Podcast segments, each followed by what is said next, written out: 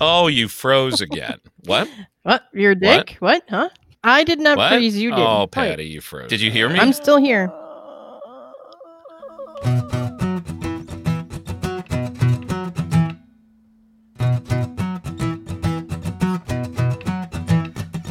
Welcome back to The Watchlist with Patty and Bill.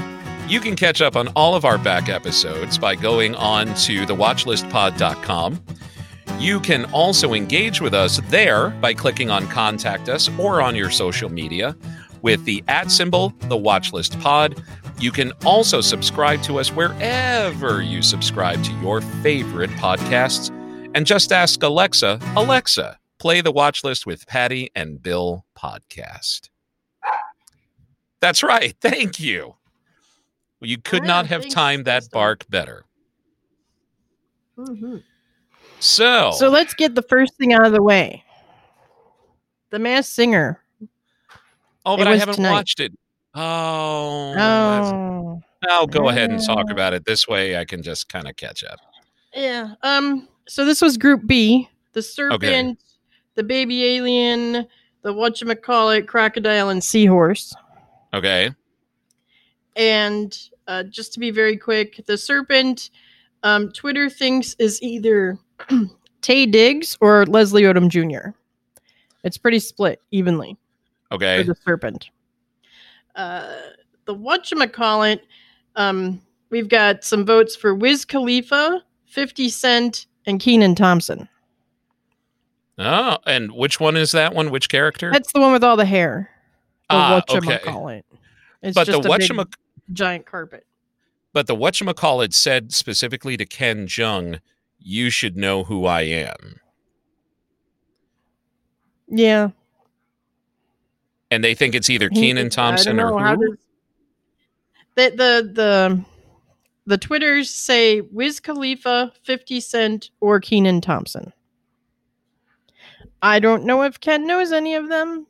Yeah. And I don't really care at this point. Exactamundo. Okay. The Seahorse did very well tonight. Gorgeous voice. And they're torn between Tori Kelly and Jessica Simpson. Jessica Simpson? I don't know who Tori Kelly is, so I Googled her and listened to some of her stuff. I'm like, okay, yeah, it could be her. But I do hear Jessica in there too, so I don't know.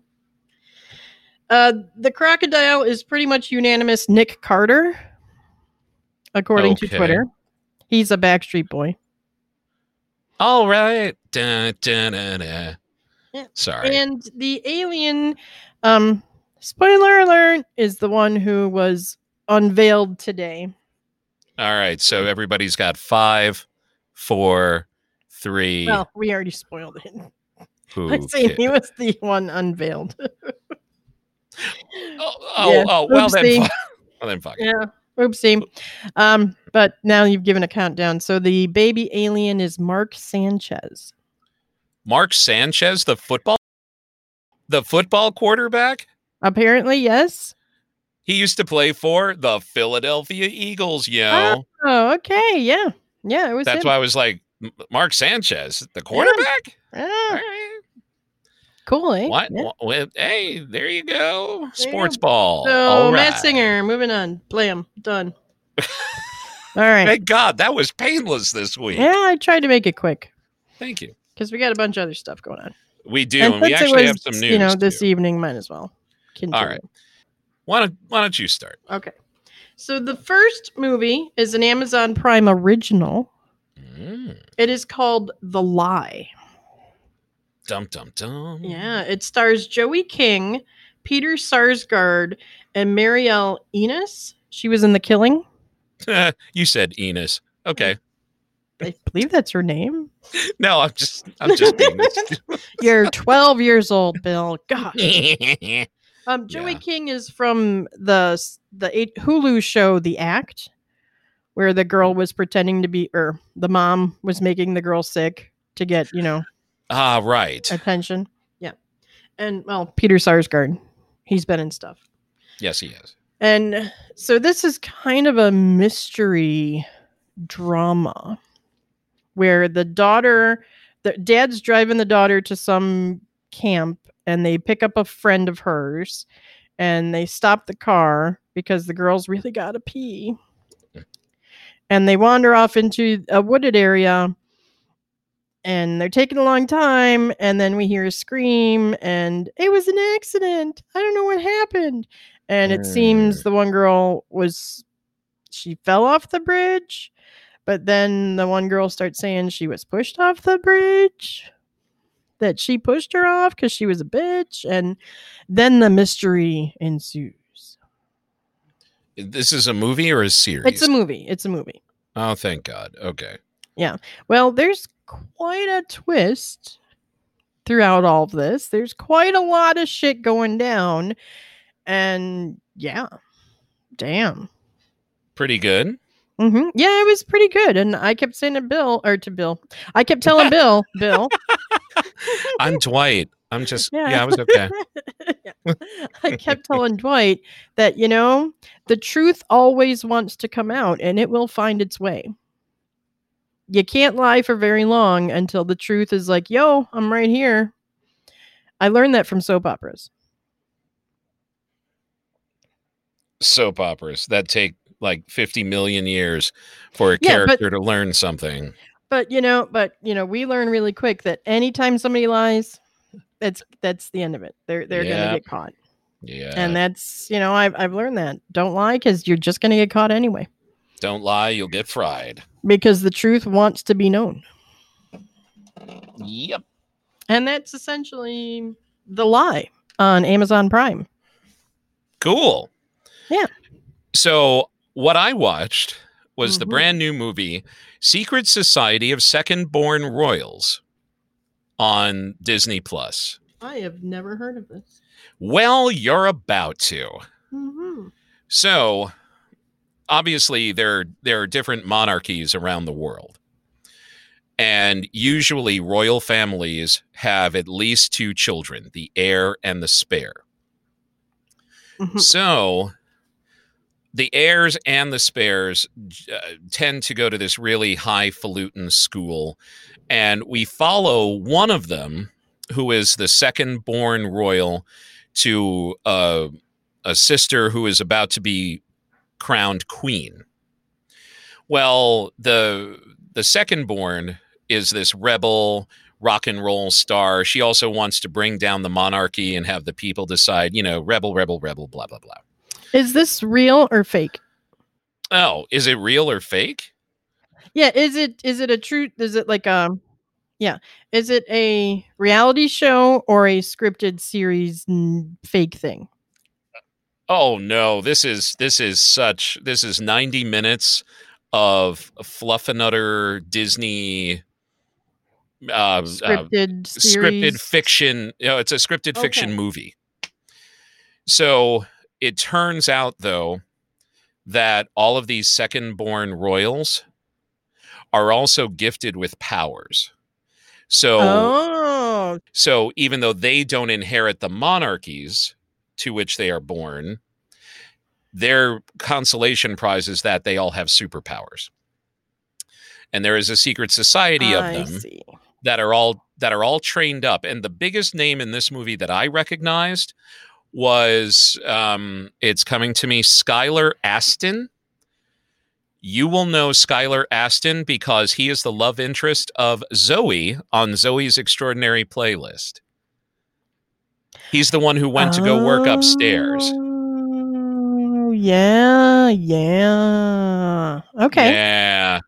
So he's also the narrator of this story. Okay. And then the wackiness ensues from there. Is he related to Sean Astin? No, he does. He is not. He has a sister named Brielle and two brothers named Milan and Jace. Oh, my. Okay. Right. Yeah. So all of these kids are brought together, and I'm not going to say who the leader of the school is, but that person tells them that they are all gifted. Now, all of these kids have each unique gifts, so it's kind of like X-Men meets a boarding school, which, on the more serious side, was done better in Umbrella Academy, that kind of thing. Mm-hmm. But this is such light fluff that any 9 or 10-year-old can watch this, no problem. I see. Okay. The only issue I have with this movie, and it is a thread on which I tug, it's slightly racist. Oh. And only because I take it through that lens. So one of the things that Disney does very well is that they tend to get a rainbow coalition of people. Mm-hmm. Well, the one black kid whose actual talent is ironically the same as the black woman in Umbrella Academy. They say stuff and they influence people to do it. Mm-hmm. His talent is actually getting people to do what he wants. But there's also the very prototypical white entitled princess who goes to their same frou-frou school. Mm-hmm. So I would call them on an even keel of being narcissistic. But yet they straddle the black kid with a dog. And at the end of the movie, you find out that Zoe's Extraordinary Playlist dude tells the guy, well, the dog is immune to your power. Animals are not influenced, only people. So he does it. He follows your lead because he genuinely likes you. Well, why did you do this? To prove to you that you need to care about something else other than yourself. But he doesn't give the same speech to the white girl who is constantly Instagramming. Yeah. And the white girl is blonde and pretty and all that other sort of stuff. But she is just as narcissistic, if not portrayed more so. Mm-hmm. So I'm like, wait, then she should have been saddled with an even bigger dog because she was much bitchier. Yeah, right? So why? But you call it out at the end of the movie that he's the narcissistic one. Yeah. And that's just... Did you see a whole lot of signs of him being narcissistic? Not as much as her. Okay. Because the way you introduce her character is she's walking through the halls of their school Instagramming. Like, oh, I'm going to go to Haiti and I'm going to help out refugees. And it's, you know, and she's only doing that for her followers. Oh, yeah, exactly. Yeah. You know, and, mm-hmm. and she gets called out on it by the lead in this movie. Hmm. So, and then she comes to this class when they figure out who they are, and she's still all about me. But the kid comes in. He's not as narcissistic as he is cocky. Okay. And, that's a difference. Yeah. And his cockiness based on his power didn't equate to nearly the level of narcissism as the blonde girl. Mm-hmm. So why you call him out at the end of the movie and not her? Shame on you, Disney, for doing that. Yeah, what the fuck, Disney? Yeah. Other than that, this movie was really enjoyable to watch. Okay. What was that other movie that we watched on Disney? The sort of spy kidsy one. No, that was on Netflix, and it's called The Sleepover. Ah, okay. It is very similar to that in the lightness and the fluffiness and all that stuff. And the last thing I will say about this movie, it sets itself up perfectly for a sequel. Of course it does. It's Disney. But at the very least, they do sort of a twist on the bad guy, the big bad. Hmm. But like I said, that little bit of racism... And again, I would take it through that lens, not just because of the current climate that we're in, but also, you know, me being a black guy. So I take it through that lens. If you don't see it, great, more power to you. But it's good. So that's Secret Society of Second Born Royals on Disney+. All right. So the next thing I got is from HBO Plus. It is called Frequently Asked Questions About Time Travel. And it stars Chris O'Dowd and Anna Faris. And it's about three guys who they're friends. They all work at the same theme park. And Chris O'Dowd, he runs a ride called Star Ride.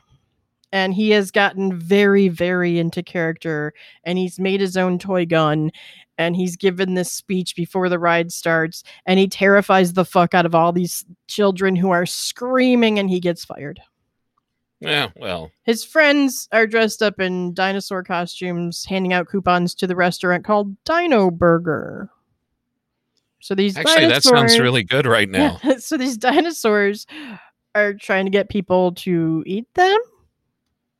Anyway, that evening, then they go at the evening he's fired. They go to the pub because that's what you do. And they start writing a letter to Hollywood on tips on how to make all these bad movies, just how to stop making these bad movies. And the one guy is writing it in his Brilliant Ideas notebook. And then an American girl comes and starts talking to Chris O'Dowd, AKA Ray. And she's just telling him all about this time travel stuff that's going on and how she's some like time cop. And he's like, all right, she's full of it. And my friends put her up to this.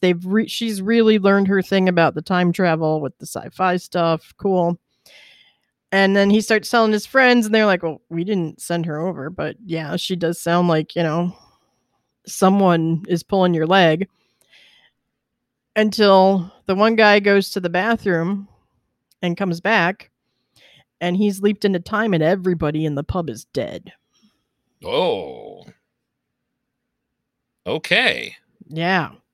And then the wackiness ensues, because it's totally a comedy, even though, yes, you got a whole bar full of dead people. But, you know, he goes back to the bathroom, tries to retrace his steps, comes back out, and he's back in present day. And he tells his friends, and they're like, oh, my God. You know, first we get this American girl telling me she's some time cop, and now we got this other thing. And yeah, he's like, I'll show you. Come with me and I'll show you. Like, yeah, we're going to follow you to the bathroom. Yeah. But they do. And then, yeah, the wackiness ensues with all the time travel and, you know, all that stuff. It's really very funny. It's a really funny movie. It's apparently from 2009. It was released in 2009 in the UK.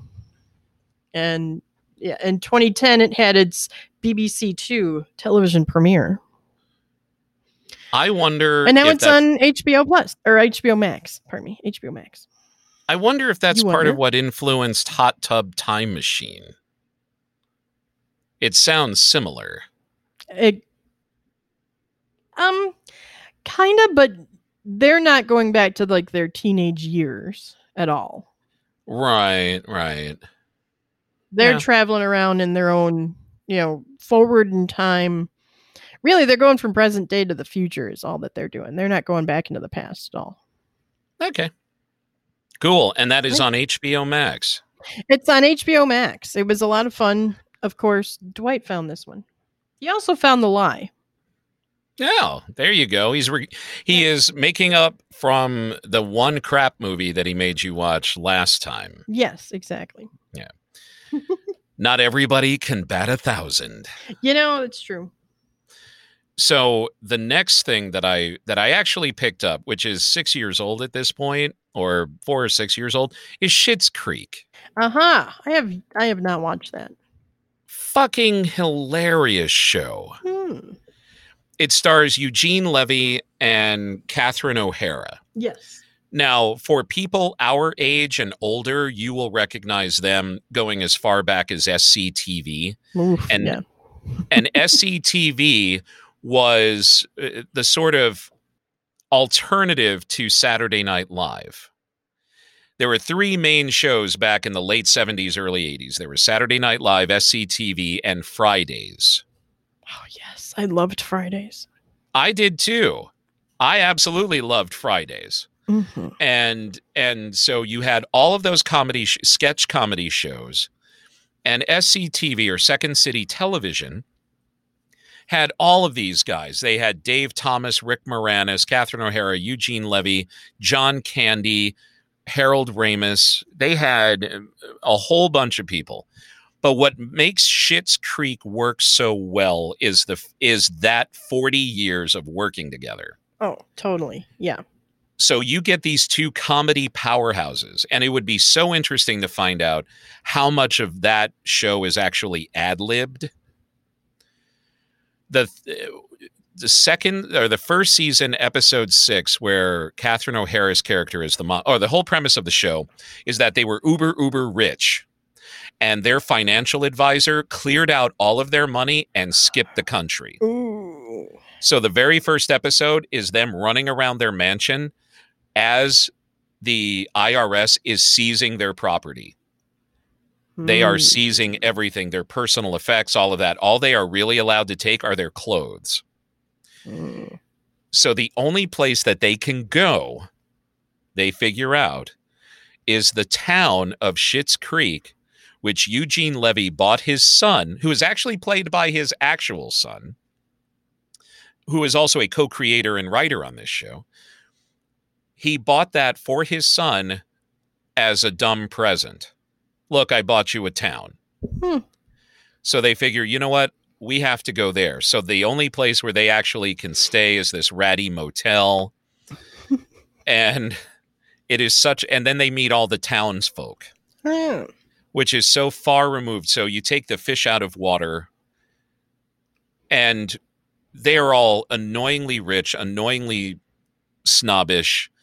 The daughter is a dumpster fire. Because she absolutely gets off on the fact that she was kidnapped while she was in Saudi Arabia and held for hostage, and she used sex to get out of it. Oh, that is a highlight in her life. Wow. Okay. And the son is narcissistic as well. And well, they all are. Yeah. But eventually what's happening is they realize that they are fitting in more and more. But there is one episode where Catherine O'Hara, who plays an aging soap star, is tapped to do a local wine commercial, and she is so drunk making that. Nice. And it's so meta because Orson Welles, back in the 70s, did that wine commercial, and they had to film that so many times because he was drunk as shit. Yes. We will sell no wine before it's time. Before it's time. I think that's Ernest and Julio Gallo. Julio Gallo, yeah. But she riffs on that, and I laughed out loud. I laughed my ass off. So if you are looking for something, and literally the episodes are like 24 minutes long. Nice. They are quick in and out. I mean, a couple of episodes are clunkers here and there, but you know, you're not going to bat 1,000 every time. Huh. But if you're looking for something light and fluffy to put on, Schitt's Creek. Nice. Yeah. The next movie I found Dwight found this on Netflix as well. Okay. It's called Carrie Pilby. It's from 2016, and it stars Belle Powley. She was Claire Conway in The Morning Show, the girl who's in love with the weatherman. And she stars as Carrie.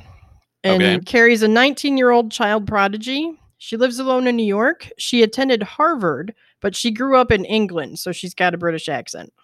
Okay. And so she's this genius. And she's going to her therapist, played by Nathan Lane, who's trying to help her just be happier, you know, fit more into society as a 19-year-old, you know, Harvard graduate.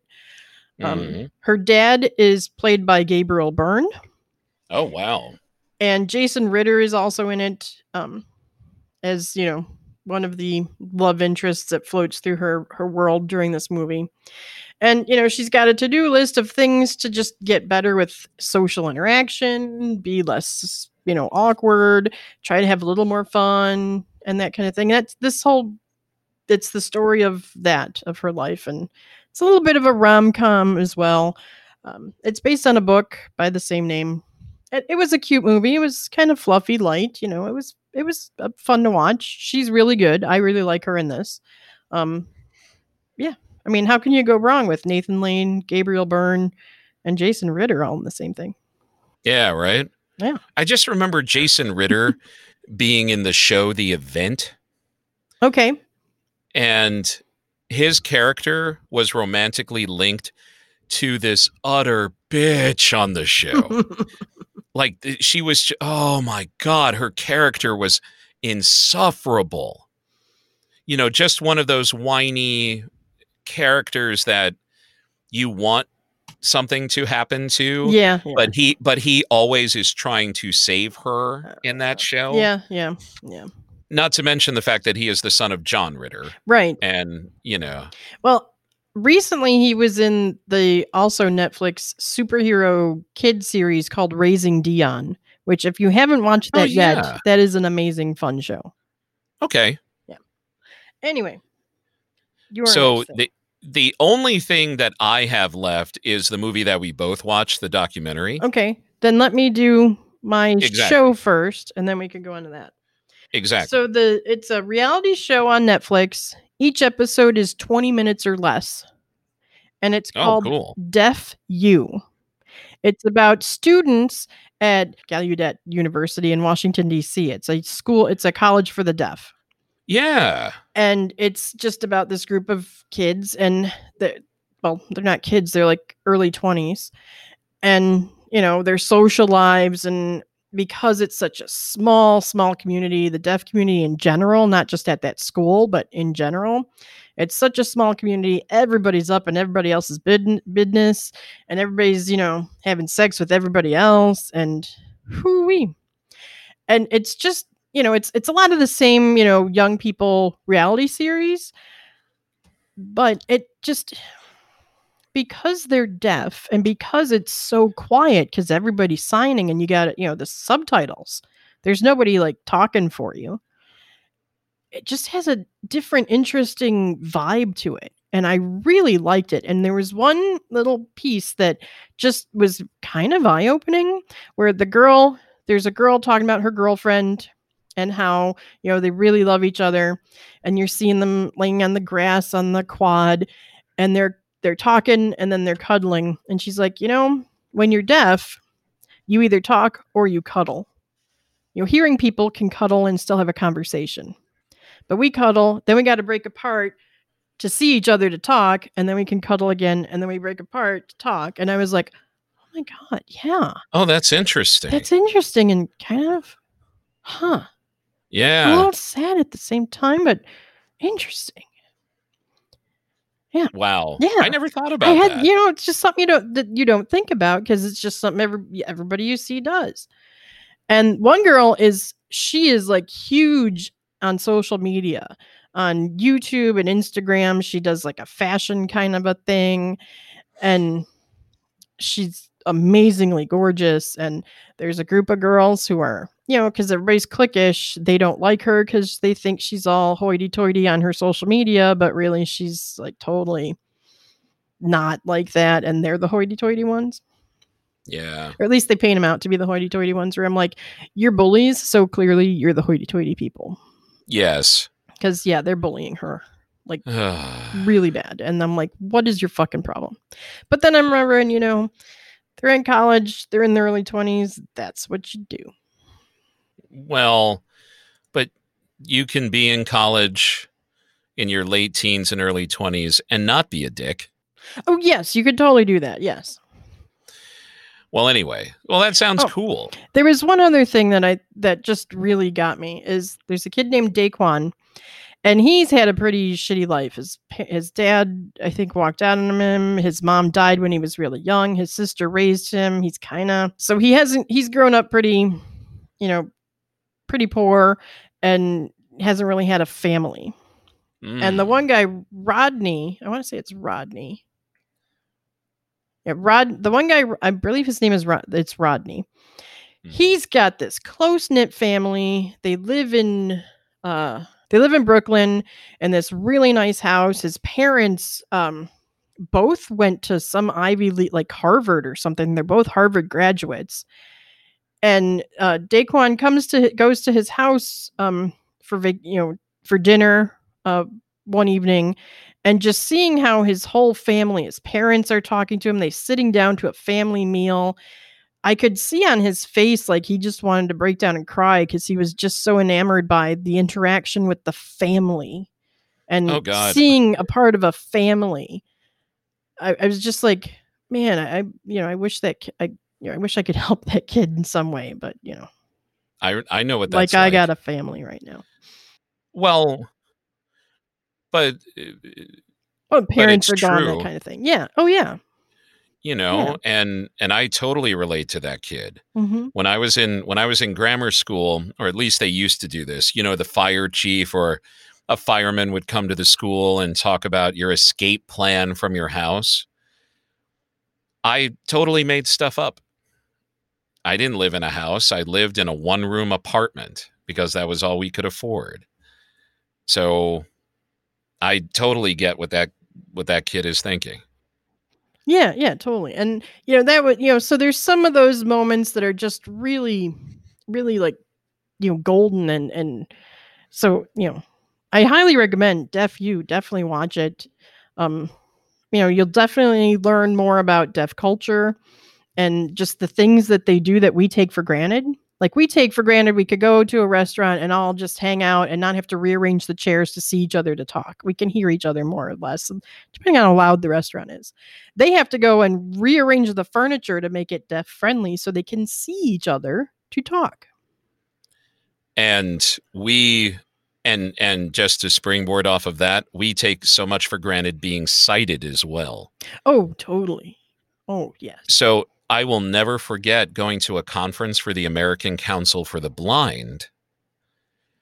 And it was in this massive hotel, as your usual conferences are. Yeah.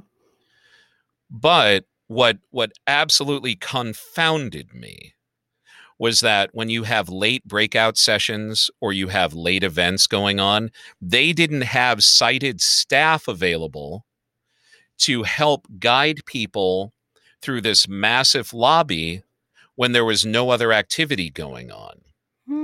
So you're disoriented enough being in a new place. We all are, sighted, not sighted, deaf, not deaf. But then you get your bearings and then you kind of know where you're going and all that. Well, you know, sighted people just, oh, that looks familiar. But no, you're trying to find this with your memory, maybe a cane or a dog. And I just felt so bad because they didn't plan enough to have late volunteers there. And so you try to help people and you can only do so much. So yeah. People, don't take for granted the gifts that you are given. Right. Totally. Absolutely. Yeah. All right. Now, we're about to get political, people. Oh, yeah. We are. This is politics in action now. This is some politics. And to be honest, it's going to be some liberal politics. Oh, fuck yeah. Even though there are Republicans talking in this particular film. That's very true. And we will touch on that. But given the light of everything going on politically, you're about 33 minutes into our podcast. Give us about 10 minutes or so if you want to skip this part. And then come back, and then we're going to end on something light and fluffy and something for the season for Halloween. Exactly. All right. Right now, we're going to talk about a documentary film that is available for rent or for purchase, and it's called Unfit. It is a documentary that came out this year, 2020, about how mentally unstable and unfit Donald Trump is to hold the office of President of the United States. I watched this movie because Patty is texting me after watching this, like, oh my God, you have to watch this. This scared the fuck out of me. So I'm like, okay, I'll watch this movie. And she's right. I do not understand the cult of Trump. I do not. Seriously. I do not get it. He is a dick. He is a narcissistic asshole. And what did they call him in the movie? They called him a sociopath. They say he's a malignant narcissist and a sociopath. Yes. But they don't just call him that because of name calling. They actually point to psychiatrists and psychologists who can give you those definitions of those traits. Well, they talk to them who do give the definitions of those traits. Yes. Yeah. And therefore, they would diagnose him. Different people who are recorded at different times saying exactly the same thing. There are 5 psychologists or psychiatrists, total, who are in this talking about how, he is a malignant narcissist with sociopathy. But nobody can do anything about it because of what's the name of the rule? It's not that. The Goldwater rule is what everybody keeps talking about. But This isn't this, the Goldwater rule came about for because of Barry Goldwater, but that's a whole other situation and does not apply to what they're doing, is what they say in the movie. They say that doesn't apply to what we're doing right now. And, psychologists and psychiatrists have a duty to inform. So if they have a patient who says, I'm going to go kill my girlfriend now, catch you later, they have a duty to call that girlfriend that overrides their, confidentiality, because they know that she's in harm. They know from this being their patient that this guy's going to follow through on what he says he's going to do. So they it's their duty to inform her to keep her safe. And that's what they say they're doing here in the movie is, everybody talks about how, these armchair psychologists claiming they could diagnose somebody without having met them. But as they say, people lie. People lie in person. People lie when they're talking to a therapist or a psychologist and they know that this person's going to try and diagnose me for whatever reason, they lie. And watching someone where, he is such a public figure and has been for so long, they can see everything there from, when he be shit from like the fucking 80s through today and all of his goddamn tweets. This is who he is. And they have studied him. So. And They point to his racist, bigoted fucking father, mm-hmm. who was a property owner in New York and who would not rent to black people. Oh, he was sued multiple times for that. Yeah. He was a scumbag. He was. And actually, before the election in 2016, the New York Times actually ran a story on that. So it is well known, well documented, the whole bit.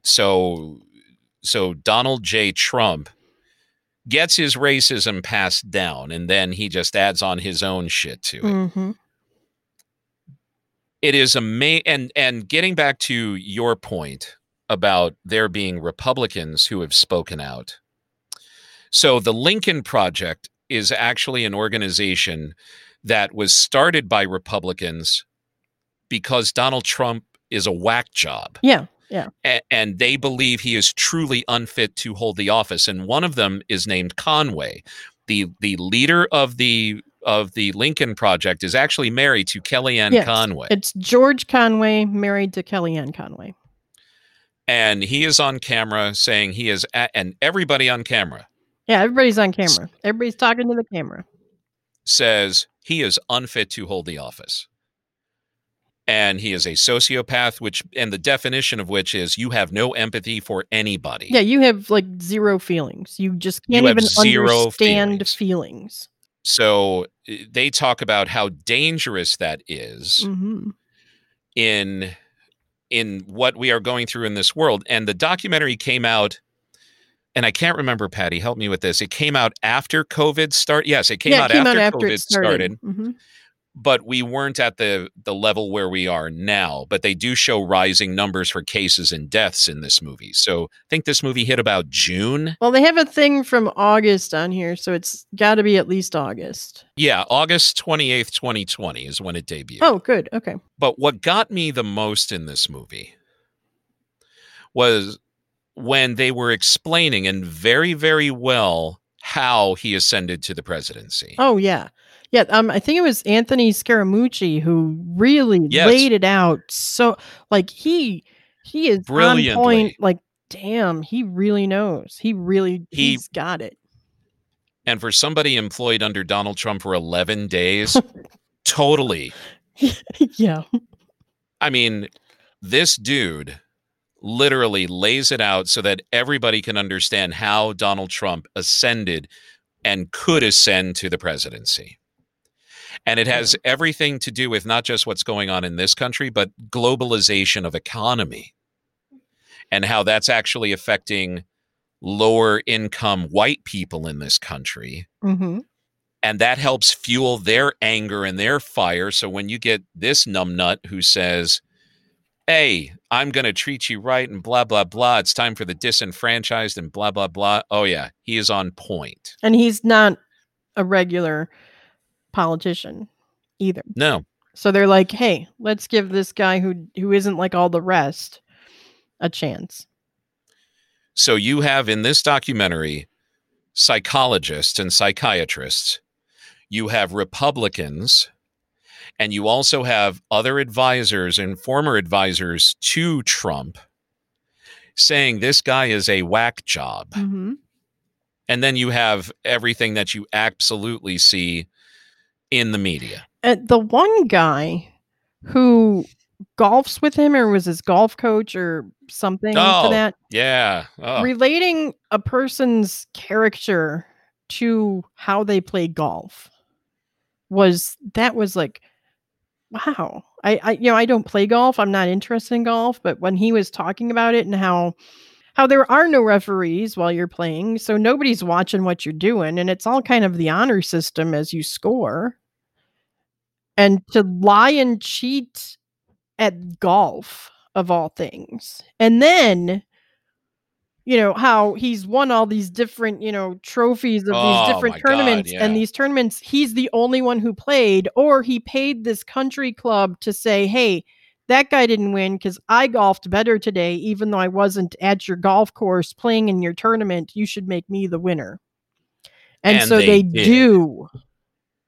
So at his clubs, you will see all these trophies saying that Donald J. Trump won all these golf tournaments when in actuality, he never played in them.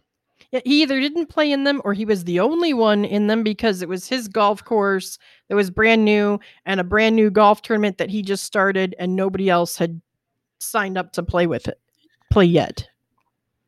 So and we're at about the 10 minute mark. So yeah. If you're jumping back in, we're almost done. Yeah. But I will say this, as I was talking to a friend of mine today, I have always wanted my president to be smarter than me. Yeah. You know, there are Republicans who I probably would have supported to be president in certain times in this country's history, as in my voting history. But if I look at a man who is obviously psychotic, and who lied on tape. Repeatedly. And especially about this pandemic, and especially how he does not condemn militias and racism and all of this hate group stuff on the right. That is when the Constitution, which I absolutely still have to believe in, says, and Nicolas Cage repeats this in National Treasure, when you get to the point where you don't believe in your government, it is time to overthrow that leader and decide on a new one. Yeah. That is part of the beauty of our Constitution, mm-hmm. or the Declaration of the United States. Yeah. And the Declaration of Independence says that we get to do that.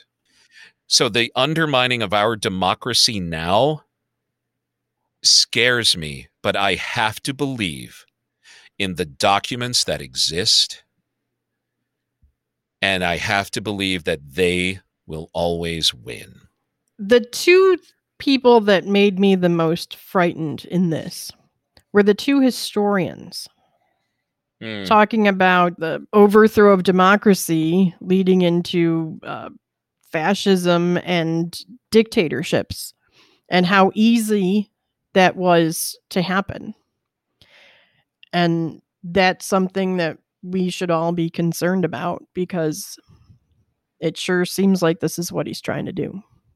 And it sure seems like the Republican Party, so that they can stay in power, are going to let him do it not realizing that he's just going to kick them all to the curb when he's Lord Dictator Trump. And they also mention in the movie when you are no longer loyal. Oh, yeah. And we've already seen it. We have seen it. Everybody who's not loyal has been fired. Every cabinet position is an acting whatever so that he could just outright tell them to get the fuck out without having any kind of resistance there if they were the full on whatever it is. And he is on his third or fourth press secretary now. I mean, there's now McEnany. There was Sean Spicer. Sean Spicer was the first poor bastard. So it was Sean Spicer, Sarah Huckabee Sanders, and then for a little while, apparently Stephanie Grisham was his press secretary, but she never held any. She never held any conferences. And now you got Kayleigh McEnany. That's four different press secretaries in 4 years. I recommend this movie based on history. Yeah. It is very interesting to learn about history, about dictatorships, how actually the Trump presidency is modeled after dictatorships, but about what Scaramucci says about the psychology of why he is in power. Of his followers. Yeah. And how we got to this point. Everything else, if you are a watcher of the news, even infrequently, you've kind of seen before. Mm-hmm.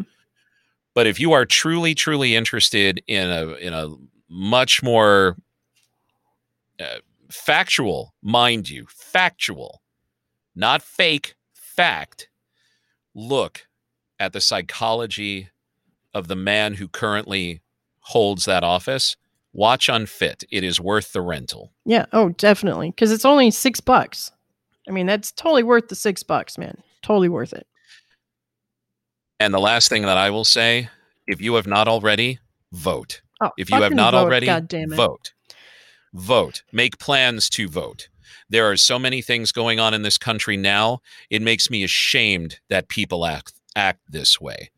When you have Republicans actually slapping a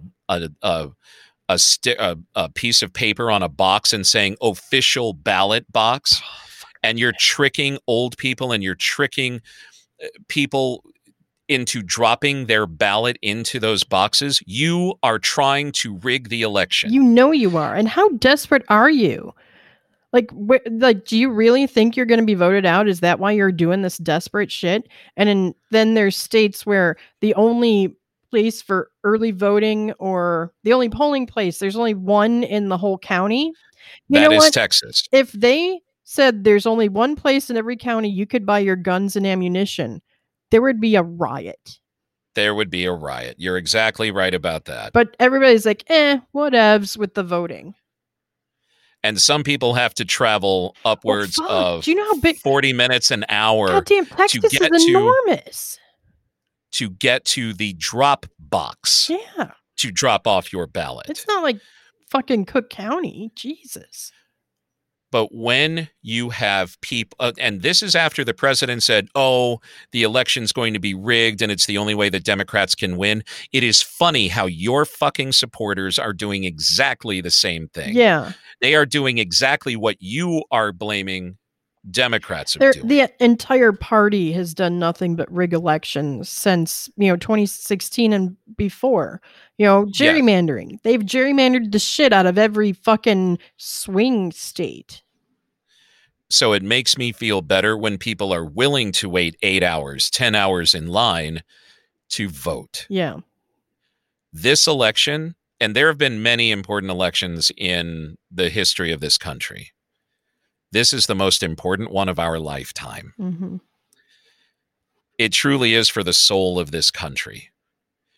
I don't care what side you're on. Just be on the side of fact, of science, and what's right.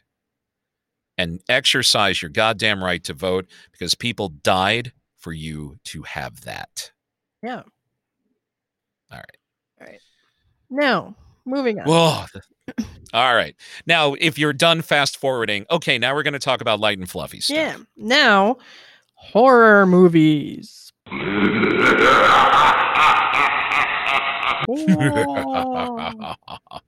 Tis the season. Indeed. All right. one of my favorite ones because it's so fucking creepy as shit. Session 9. It's from 2001. It's more of a psychological horror story, and it stars Paul Guilfoyle and David Caruso, both of CSI. Oh. And, yeah. And, well, Paul Guilfoyle is not, like, a big part in it, but he's in it. And I was like, oh, there's another CSI guy. And, you know, at the time I watched it, I didn't know this because it was 2001. And then Peter Mullen from Ozark is also in it. Okay. But essentially it's this guy, Peter Mullen's character, Gordon Fleming. He owns an asbestos abatement company in Massachusetts. And he makes a bid to remove the asbestos from an abandoned psychiatric hospital that they're going to remodel to be like a town hall, whatever kind of place. And, you know, it's a psychiatric hospital. As it is. As it is. And Gordon starts hearing this disembodied voice. And then one guy starts listening to these tapes of this patient, Mary Hobbs. There's like 9 sessions of Mary Hobbs's therapy sessions. And she had dissociative identity disorder, also known as multiple personalities. So you hear the different personalities. And then finally one of them, you know, starts talking and then shit goes crazy. It go cray-cray. And it's creepy as fuck, man. It is creepy as fuck. And where is this movie now? Or do you rent it or do you buy it? It's on Netflix. I found it on Netflix. Oh, right. Okay. Yeah. Cool. Yeah. It's really good. You should watch it. It's called Session 9. And yes, it's from 2001. So it does feel a little bit dated, but it doesn't make it any less creepy. Because really, everything in a mental hospital is fucking creepy. Yeah, you never do good when you know your horror movie is set in a mental institution. That's correct. Never. So I've got 2 movies. Okay. And they're not necessarily scary, but they are definitely of the season. And I thought of these movies because, one, they're both from the same year. Mm-hmm. They're both from 1994. And I've been feeling a little bit of 90s nostalgia. Mm-hmm. Usually I qualify myself as an 80s kid, but I realize if I listen to 90s on 9 on Sirius XM, I know a hell of a lot of music there, too. And I remember that. You were in your 20s. I was in my 20s. So the first one is The Crow. Ooh. The Brandon Lee movie, The Crow. Mm-hmm. And it was based on a graphic novel at the time. And Brandon Lee was the son of Bruce Lee. Both of them died very young. And as a matter of fact, Brandon Lee died on the set of The Crow. Yeah. And tragically, I remember exactly where I was when I heard the news that Brandon Lee was shot. And then about an hour or 2 later, I heard that he had died. Mm. And it was because at the time, everybody was working really long hours. They were just trying to get a movie done. The special effects team didn't check a gun that was actually used. And instead of putting blanks in the gun, there was still a dummy bullet in there. And when they switched it to blanks, it actually uses gunpowder. So the gunpowder propelled the bullet into Brandon Lee and he died. And this was the movie that was poised to make Brandon Lee a star. Uh-huh. But it's a movie about Eric Draven, who is one of the alternative rock stars in this alternate universe town. And the reason I mention it is because not only does he come back from the dead to avenge his death and the death of his girlfriend, but it also takes place on Devil's Night, October 30th. The movie is just, it's just moody and very good and sad because of Brandon Lee. Yeah. But I take it to be his legacy was this movie in part. And I just dig it. The second movie that I have is the Academy Award-winning movie Ed Wood. Oh. And it's from 94 and it stars Johnny Depp as Ed Wood, the famous filmmaker who made Plan 9 from Outer Space. Oh. And Martin Landau, who actually plays Bela Lugosi in this movie, won the Academy Award for Best Supporting Actor for this film. Huh. Okay. And it takes a look at, in a very humorous but dramatically funny kind of way, how Ed Wood totally believed in the magic of movies. Just totally did. But he was a shit director, and he surrounded himself with shit actors, and he just believed in his dream so much that it was perfect for him. And we regard Plan 9 from Outer Space as singularly the worst movie ever made. But how he would actually love the fact that people still watch that movie. Oh, I'm sure he would. And the entire movie is in black and white, by the way. Mm-hmm. Oh, Ed Wood is. And I love Ed Wood is. And Martin Landau's in it. Bill Murray is in it. Wow. Sarah Jessica Parker is in it. Oh, Patricia Arquette and Johnny Depp. Wow, there's a lot of big names in that one. It's a huge name movie. It's very good. It is very sweet. And if you are a Johnny Depp fan, even casually, before he went off the deep end and became weird, mm-hmm. Ed Wood. Laura doesn't like it, but I do. I've never seen it. I might watch it. It's very good. It's very good. All right.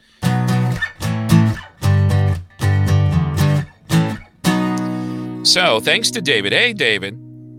Disney has reshifted its focus and is no longer focusing on theatrical releases. They are actually now restructuring to put most of their concentration on, guess what? Streaming. Really? That's interesting. And how do the award people feel about this? It ain't about awards. It's about money. So Disney doesn't give a shit if they get Oscars or anything? Nope. Well, all right then. It is, and I'm looking this up right now, the company's stock increased by 5.4% after this news broke. Oh. Consumers are going to lead us in the way that they make their transactional decisions. Right now, they're voting with their pocketbooks, and they're voting very heavily towards Disney+. What we want to do is make sure we are going to go that way consumers want us to go. Yep. They already have 60 million plus subscribers. Is that worldwide? That's worldwide. Fuck.